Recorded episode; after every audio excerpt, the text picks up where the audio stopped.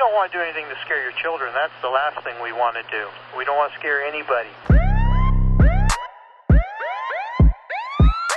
سلام به پادکست آخرین شاهد روایتی داستانی از پرونده های جنایی واقعی خوش اومدید من مهدی پورباقی میزبان شما در این پادکست هستم و سومین اپیزود از پرونده چارلز منسون ستاره راک رو تقدیمتون می‌کنم این پرونده حاوی خشونت، تصاویر و حوادث آزاردهنده، مسائل جنسی و سوء مصرف مواد است و برای افراد کمتر از 16 سال یا افرادی که سابقه بیماری های قلبی یا آسیب های روانی دارند اصلا مناسب نیست. هیچ یک از عقاید، باورها و آموزه های مطرح شده در این پرونده توسط پادکست آخرین شاهد تایید، تشویق یا توصیه نمی شود. I love the And the way the sunlight plays upon her hair.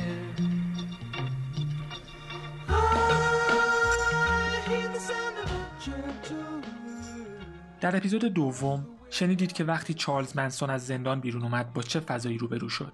و چطور از تمام چیزهایی که قبلا یاد گرفته بود برای وفق دادن خودش با دنیای جدید بیرون از زندان استفاده کرد؟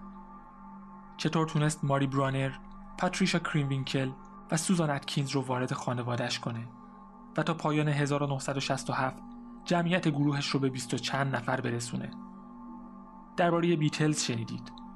اینکه اولین جرقه های شهرت و تبدیل شدن به یه ستاره راک چطور تو ذهن منسون شکل گرفت و چطور روابط درون خانواده از صرف همخوابی چارلی با دخترها به یه مراسم آیینی با آهنگای بیتلز و الستی و روابط جنسی دست جمعی تبدیل شد. در اپیزود سوم چارلز منسون ستاره راک با خانواده منسون بیشتر آشنا میشیم و از یه موزیسین جوون میگیم که رابطه تلخ و شیرینی با چارلی داشت.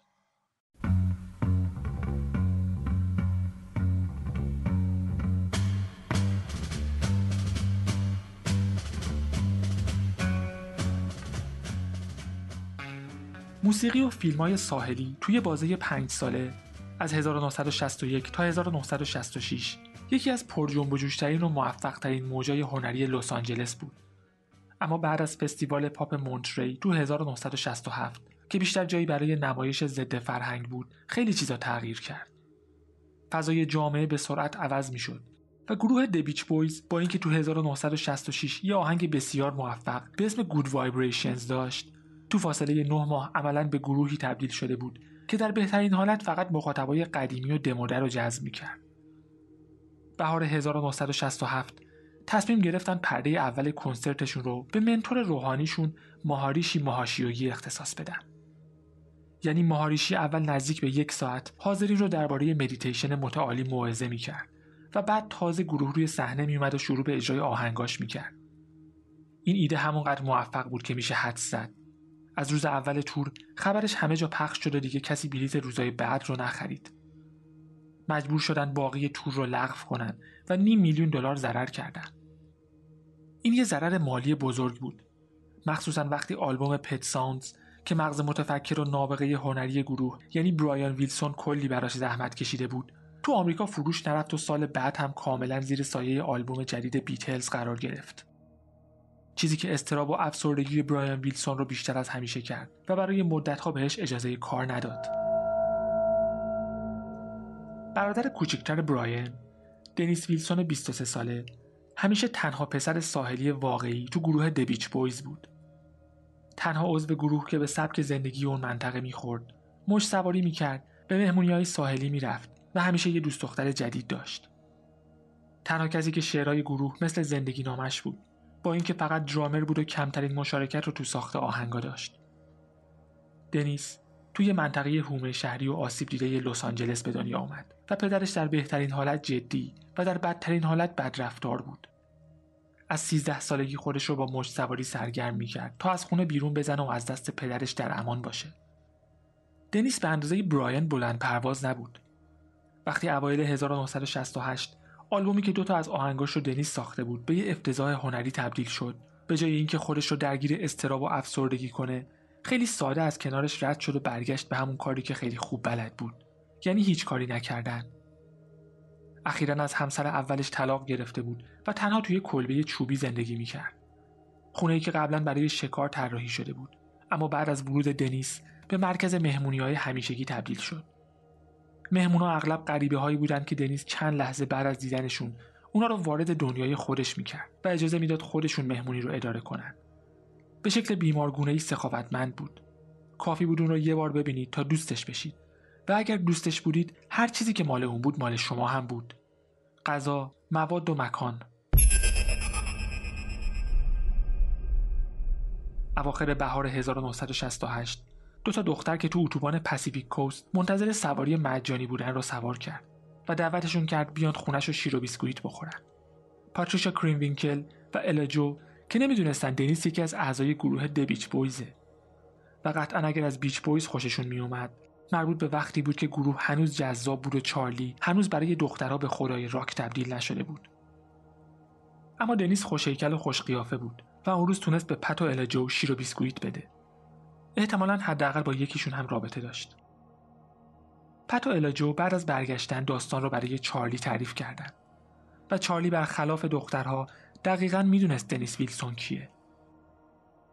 به محض شنیدن اسم دنیس ویلسون رویای منتشر کردن آهنگ دوباره برای چارلی زنده شد و به دخترها گفت اونو به خونه دنیس ببرن اون شب وقتی دنیس به خونه برگشت چراغای خونه روشن بود و بسات مهمونی گرم بود. تا اینجاش برای دنیس چیز قافلگیر کننده ای نبود. اما انتظار نداشت در پشتی خونش باز بشه و یه مرد ریشو با 160 سانتی متر قد مثل یه دوست قدیمی باهاش برخورد کنه.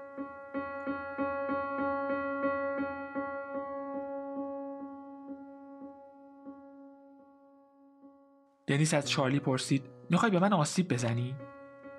چارلی جواب داد من شبیه کسی هم که می‌خواد بهت آسیب بزنه. داخل خونه دنیس دخترای منسون برهنه در حال رقصیدن بودند و مهمونی چندین روز ادامه داشت. دنیس هر وقت سرش گرم دخترا نبود با منسون حرف می‌زد. در اصل به حرفای منسون درباره اینکه چیزی به اسم درست و غلط و خوب و بد و زنده و مرده وجود نداره گوش می‌کرد. برای دنیس که هنوز تحت تاثیر خاطرات کودکی و بدرفتاری پدرش بود حرفای جالبی به نظر می رسید منسون می‌گفت اینکه از پدرش کتک میخورده تقصیر اون نبوده و والدین بلاهای زیادی سر بچه ها میارن تا به خواسته خودشون برسن. دنیس خوشش میومد و خیلی زود همونقدر شیفته منسون شد که قبلا شیفته مهاریشی شده بود. این برای منسون خوب بود چون مهاریشی قبلا با دبیچ بویز کنسرت گذاشته بود و دنیس ویلسون هم تو صحنه موسیقی هالیوود چند نفری رو میشناخت. مرتب دوستای راکستارش رو دعوت می‌کرد تا آهنگای چارلی رو بشنون. سعی کرد کمپانی وارنر رو متقاعد کنه با چارلی قرارداد ببندن. و گرگ جیکوبسون که استعداد یاب Columbia Records بود زیاد از موسیقی چارلی مطمئن نبود اما حس چارلی رو دوست داشت. البته اینکه با وجود نامزدی با لو کاستلو از یکی از دخترای منسون به اسم روث آن مورهاوس هم خوشش اومده بود بی تاثیر نبود. چارلی به عنوان گوروی گرگ جیکوبسون و به عنوان گورو استاد دنیس ویلسون داشت فلسفه دیل کارنگی رو به خوبی پیاده می‌کرد و از اهمیت رابطه جنسی برای دیگران برای جلو بردن رویای خودش برای رسیدن به عظمت استفاده می‌کرد. رویایی که حالا از همیشه به واقعیت نزدیکتر بود. دنیس باور کرده بود که چارلی نابغه است. به خاطر همین اونو به شرکت Brother Records برد که بچه های The Beach Boys برای ضبط آهنگای دوستای با استعدادشون درست کرده بودند دنیس به چارلی می‌گفت جادوگر و مطمئن بود هنرمند بعدی که با Brother Records قرارداد میبنده چارلی منسونه. اما بقیه اعضای Brother Records از آهنگای چارلی خوششون نمیومد در واقع به سختی می‌تونستن قیافه و حتی بوی چارلی رو تحمل کنند و هرچی چارلی بیشتر با کسی که واقعا چیزی از موسیقی می‌دونست نشست و برخواست می‌کرد بیشتر معلوم می‌شد که فهمش از موسیقی در حد چند تا آکورده. حتی سابقه چارلی رو چک کردن و به دنیس خبر دادن دوست جدیدش یه خلافکار تمام ایاره اما دنیس این رو به عنوان یه خبر خوب قلمداد کرد. چون نشون می‌داد چارلی درباره گذشته تاریکش دروغ نگفته و اغراق نکرده. تو دنیایی که پیتر فاندا تو حمایت از یک کلوپ شبانه دستگیر می‌شد معلوم بود هر کس بخواد واقعا نظام اجتماعی رو تکون بده هر از گاهی باید قانون شکنی کنه.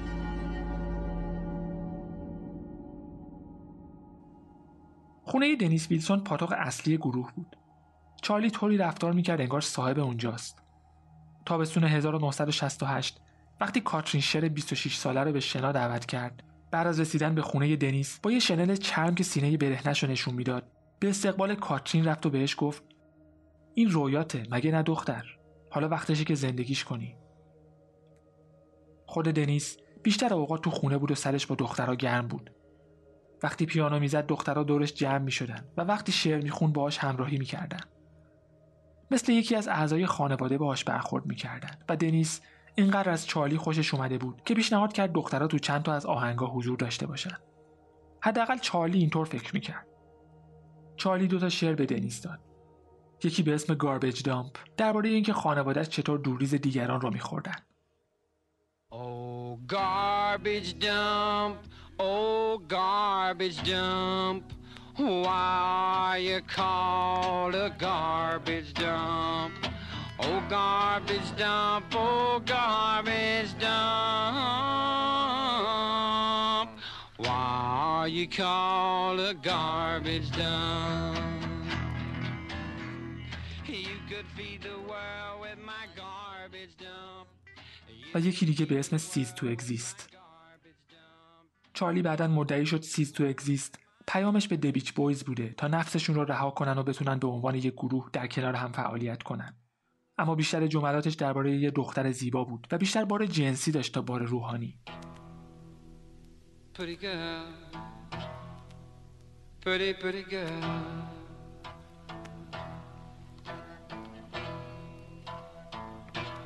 Cease to exist. Just come and say you love me.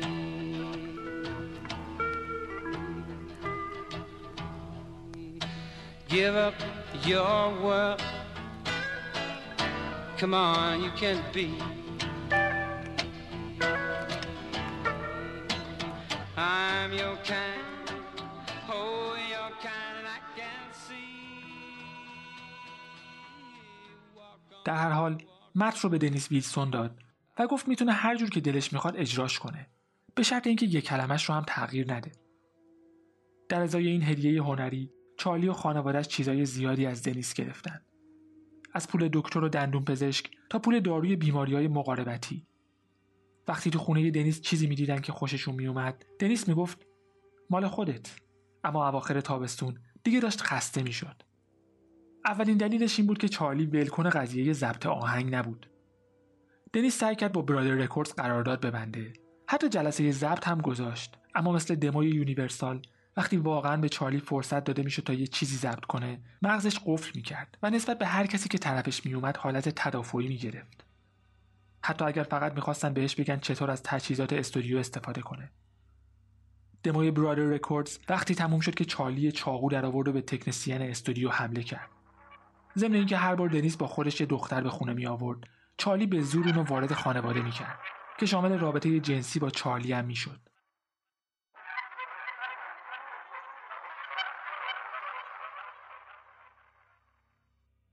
دنیس در خونش رو روی خانواده منسون باز کرده بود چون خدمات دخترها رایگان بود و خود چارلی هم واقعا براش جذاب بود. اما مشکل این بود که تصمیمی برای رفتن نداشتن. دخترها بیماری های مقاربتی داشتن و خرجشون هم خیلی زیاد شده بود. وقتی دنیس از یه سفر دو سه روزه برگشت و دید 800 دلار به سوپرمارکت بدهکار شده واقعا دمق بود. اما هنوز می‌خواست Cease to Exist رو ضبط کنه. به خاطر همین به جای اینکه مهموناش رو بیرون کنه ساکش و بست و بی سر و صدا یه جای کوچیکتر برای خودش اجاره کرد. اینجوری می‌تونست از حرمسرای چارلی استفاده کنه و شاید با هم آهنگ بسازن.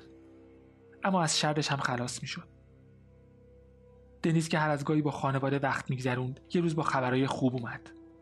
دبیچ بویز قبول کرده بودن سیز تو اگزیست رو برای آلبوم بعد ضبط کنن. چارلی ترجیح می‌داد خودش قرارداد ببنده اما همینم از هیچی بهتر بود. یا شایدم نبود. آهنگی که دبیچ بویز ضبط کردن اسمش بود هیچ وقت عشق نورزیدن رو یاد نگیر و دنیس متنش رو تغییر داده بود. کلمه برادر رو به عاشق تغییر داد تا اگرم ابهامی درباره بار جنسی آهنگ بود از بین بره و خودش رو به عنوان تنها سازنده آهنگ معرفی کرد. شاید به این خاطر که باقی اعضای گروه مخصوصا برایان ویلسون از چارلز منسون متنفر بودند. یا شاید به خاطر عصبانیت بجایی که از سوء استفاده خانواده از سخاوتمندیش داشت. حتی موقع رفتن یکی از اعضای خانواده فراری دنیس ویلسون رو داغون کرد.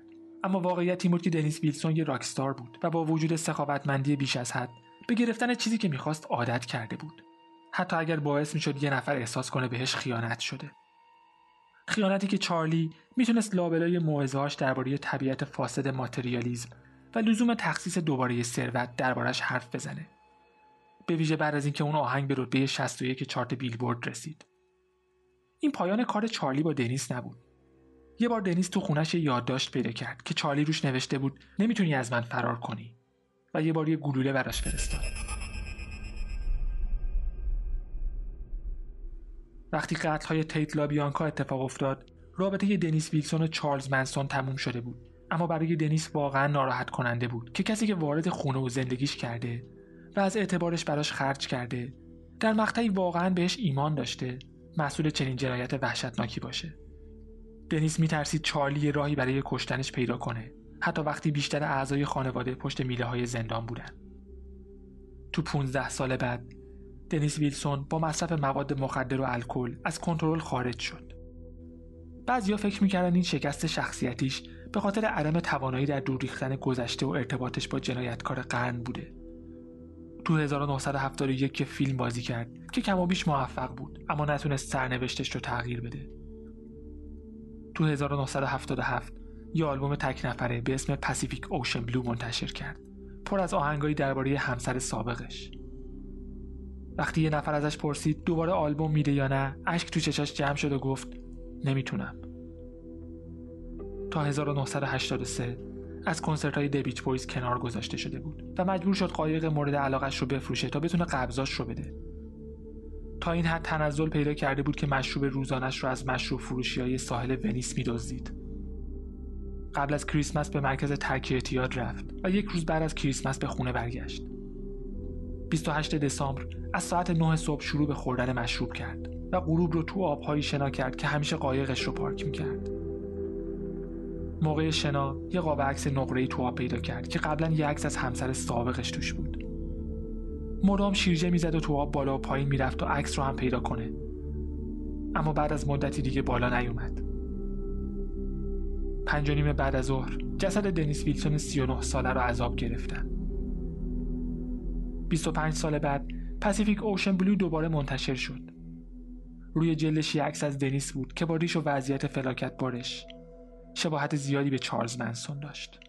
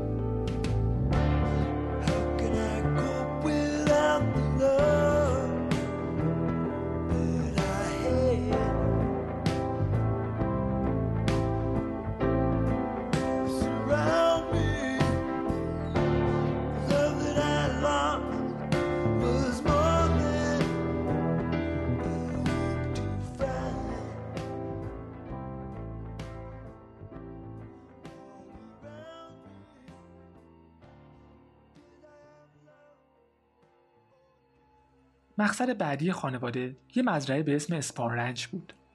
تو تابستون 1968 چارلی و خانوادهش هر از گاهی به مزرعه اسپان می اومدن. اما بعد از تمام شدن رابطهشون با دنیس ویلسون تمام وقت تو مزرعه اسپان بودن. مزرعه‌ای که سی کیلومتری شمال خونه دنیس ویلسون بود. کنار توپنگا کنیون و تو زمینای مسطح دره سن فرناندو. کنارش یه عالم زمین بود با 16 اسبای شهرک سینمایی که هنوز ازش استفاده می‌شد. تو مزرعه اسپان بود که خانواده منسون از یه مشت هیپی معتاد به اسیر عجیب ولی نچندان مشکوک به یه ارتش آماده جنگ آخر و زمانی تبدیل شد که پیاماش رو از وایت آلبوم بیتلز می‌گرفت. اگر داستان منسون داستان شهرت و ثروتی باشه که اصلا طبق نقشه پیش نرفت تصادف جالبیه که خیلی از اقدامات تعیین کنندش توی شهر شبه مانند اتفاق بیفته که برای درست کردن افسانه های کابوی ها یعنی قدیمی ترین نماد هالیوود برای شورش آمریکایی برای رستگاری ساخته شده. شورشی که به لطف فیلمهایی مثل بانی و کلاید و Easy Rider مشروعیت بیشتری پیدا کرد. اما هنوز مونده تا به قتلای تیت لابیانکا برسیم. Spahn Ranch از خیلی وقت پیش به عنوان شهرک سینمایی استفاده می‌شد.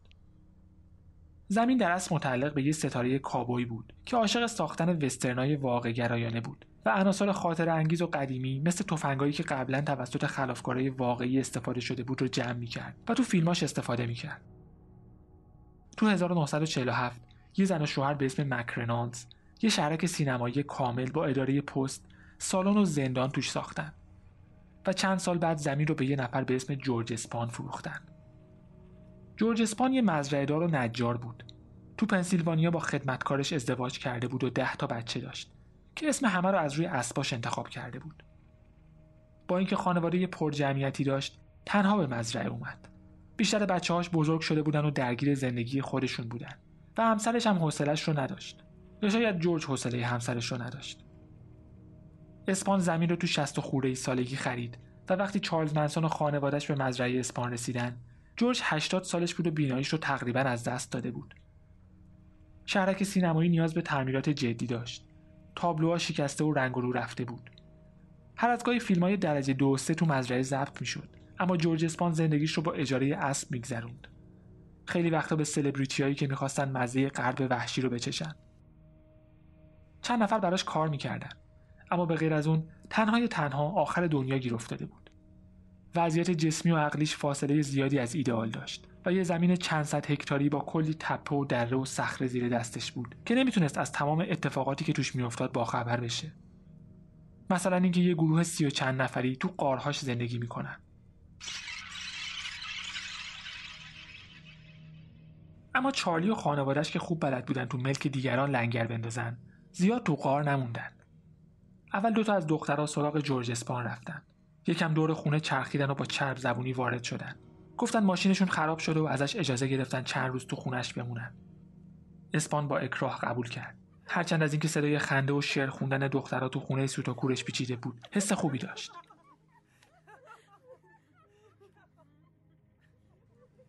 بعد از مدتی چارلی معامله با جورج اسپان کرد. اینکه گروهش بدون هزینه تو مزرعه بمونن و در ازاش تو نگهداری مزرعه کمک کنن. اسپان از چارلی خوشش میومد چارلی مدام پیشش میشست و دیدگاهش نسبت به دنیا رو براش تعریف می‌کرد. اسپان نمی‌فهمید چارلی چی میگه اما از اینکه یکی بهش توجه می‌کرد خوشحال بود. ضمن اینکه چارلی کاملا سر حرفش مونده بود. بعد از اومدن خانواده کارای مزرعه به شکل جادویی و بدون اینکه اسپان لب تر کنه انجام می‌شد. حتی چارلی یکی از دخترها یعنی لینت فروم رو به عنوان خدمتکار شخصی جورج اسپان گذاشته بود. لینت خونه اسپان رو تمیز می‌کرد و براش غذا درست می‌کرد. در واقع جورج اسپان بود که به خاطر جیغای بلند لینت لقب اسکویکی یا جیغ جیغو رو بهش داده بود. لینت اسکویکی فروم که بعد از قتلهای منسون به خاطر تلاش برای ترور پرزیدنت جرالد فورد دستگیر شد حالا مأمور مخفی چارلی بود. مهربونی جورج اسپان و اینکه نیاز به مراقبت داشت به اسکویکی اجازه می‌داد مدام روی مغزش کار کنه تا زمینا رو به خانواده ببخشه و با میل خودش از اونجا بره. تو این فاصله تکس واتسون که به نوعی معاون اول چارلی بود. به دستور چارلی شروع به درست کردن چند چهاردیواری مسقف کرده بود. تا سی و چند نفری که همراه چارلی از غار بیرون اومده بودن یه جا اسکان پیدا کنن. مراسم شبانه همراه با اسید همچنان اجرا می‌شد و سالن شهرک سینمایی نقش کلیسا رو داشت. چارلی خودش اسید رو روی زبون پیروانش میذاشت تا مطمئن بشه همون دوزی که می‌خواد بهشون می‌رسه. بعد مبانی فلسفش رو برای پیروان جدید توضیح می‌داد و کم کم چیزای تازه‌ای هم اضافه می‌کرد. مثل یهود ستیزی که با ادعای اینکه چارلی مسیحه یا به نحوی با مسیح در ارتباط همخونی داشت. براشون توضیح می‌داد چرا هر چیزی که اعضای جدید به مزرعه میارن رو مصادره می‌کنه.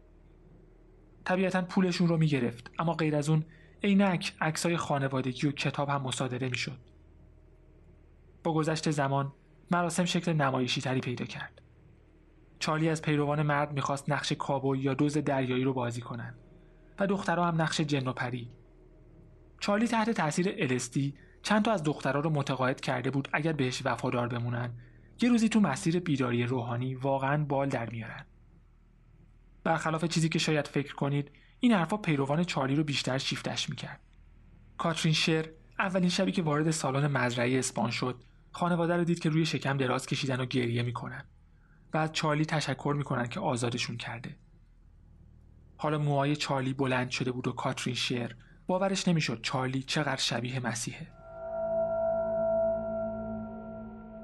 چارلی می‌گفت همه چیزو به من بگو خودتو بیرون بریز رها شو اون شب چارلی کاترین رو به عنوان زن ارشد و همسر خودش معرفی کرد و بهش لقب کلی داد.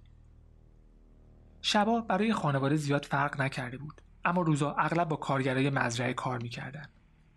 یه کهنه سرباز پانامایی به اسم خوان فلین که چون عاشق مزرعه و اسبا بود با حقوق دو نیم دلار در هفته کار می‌کرد. یه بدلکار به اسم دانلد شی که شورتی صداش می‌کردن و یه جوون دیگه به اسم استیو گروگن. فلین و شی حس خوبی نسبت به چارلی نداشتن اما استیو گروگن خیلی زود به یه عضو وفادار خانواده تبدیل شد. بعد از مدتی لقب Scramblehead یا بی‌کله و در آخر هم لقب کلم رو بهش دادن. چارلی خوشحال بود که پیروانش سخت کار می‌کنن و سرشون گرمه. اما نمی‌خواست به دستور گرفتن از وان فلین عادت کنن. به خاطر همین مدام سعی می‌کرد کوچیکش کنه و قدرتش رو زیر سوال ببره. فلین که جسه کوچیک چارلی رو می‌دید ولی نمی‌دونست چارلی چقدر دیوون است بهش حمله کرد. اما چارلی بلافاصله یک کبریت آتیش زد و چسبون به بازوی خودش. بعد گفت می‌دونی برادر چیزی به اسم درد وجود نداره. فلین جا خورده بود. یه مدت دوروبر چارلی آفتابی نمی‌شد. اما شورتی شی داشت روی جورج اسپان کار می‌کرد. سعی می‌کرد اسپان رو قانع کنه حالا که نمی‌تونه مزرعه رو اداره کنه اون رو بفروشه و می‌گفت حتی اگر اونجا رو تعمیر کنن حضور خانواده منسون باعث میشه ارزش ملک پایین بیاد. اسکویکی حرفای شورتی و اسپان رو میشنید و به چارلی گزارش می‌داد.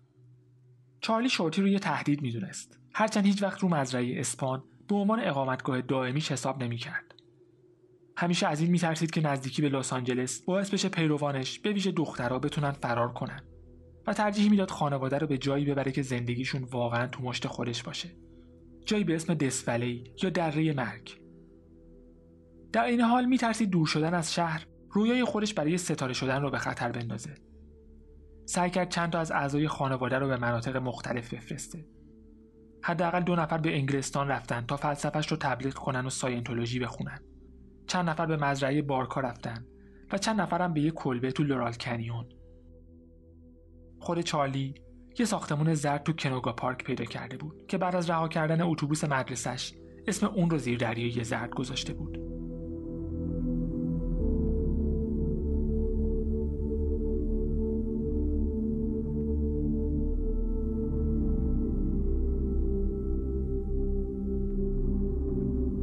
در قسمت بعد درباره کسی صحبت می‌کنیم که تاثیر زیادی تو قتلهای خانواده منسون داشت و اینکه چارلی چطور از اتفاقاتی که بینشون افتاد برداشت شخصی کرد.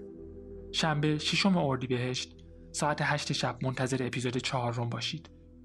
تو این فاصله می‌تونید تصاویر پرونده رو در اینستاگرام آخرین شاهد ببینید. فراموش نکنید بهترین حمایت از پادکست آخرین شاهد. لایک کامنت و اشتراک گذاری محتوایی که تلاش زیادی میشه تا مورد پسندتون باشه. تو روزایی که درگیر بیماری کرونا هستیم براتون آرزوی سلامتی و ثروت می‌کنم و امیدوارم پادکست آخرین شاهد همراه خوبی برای لحظه هاتون باشه.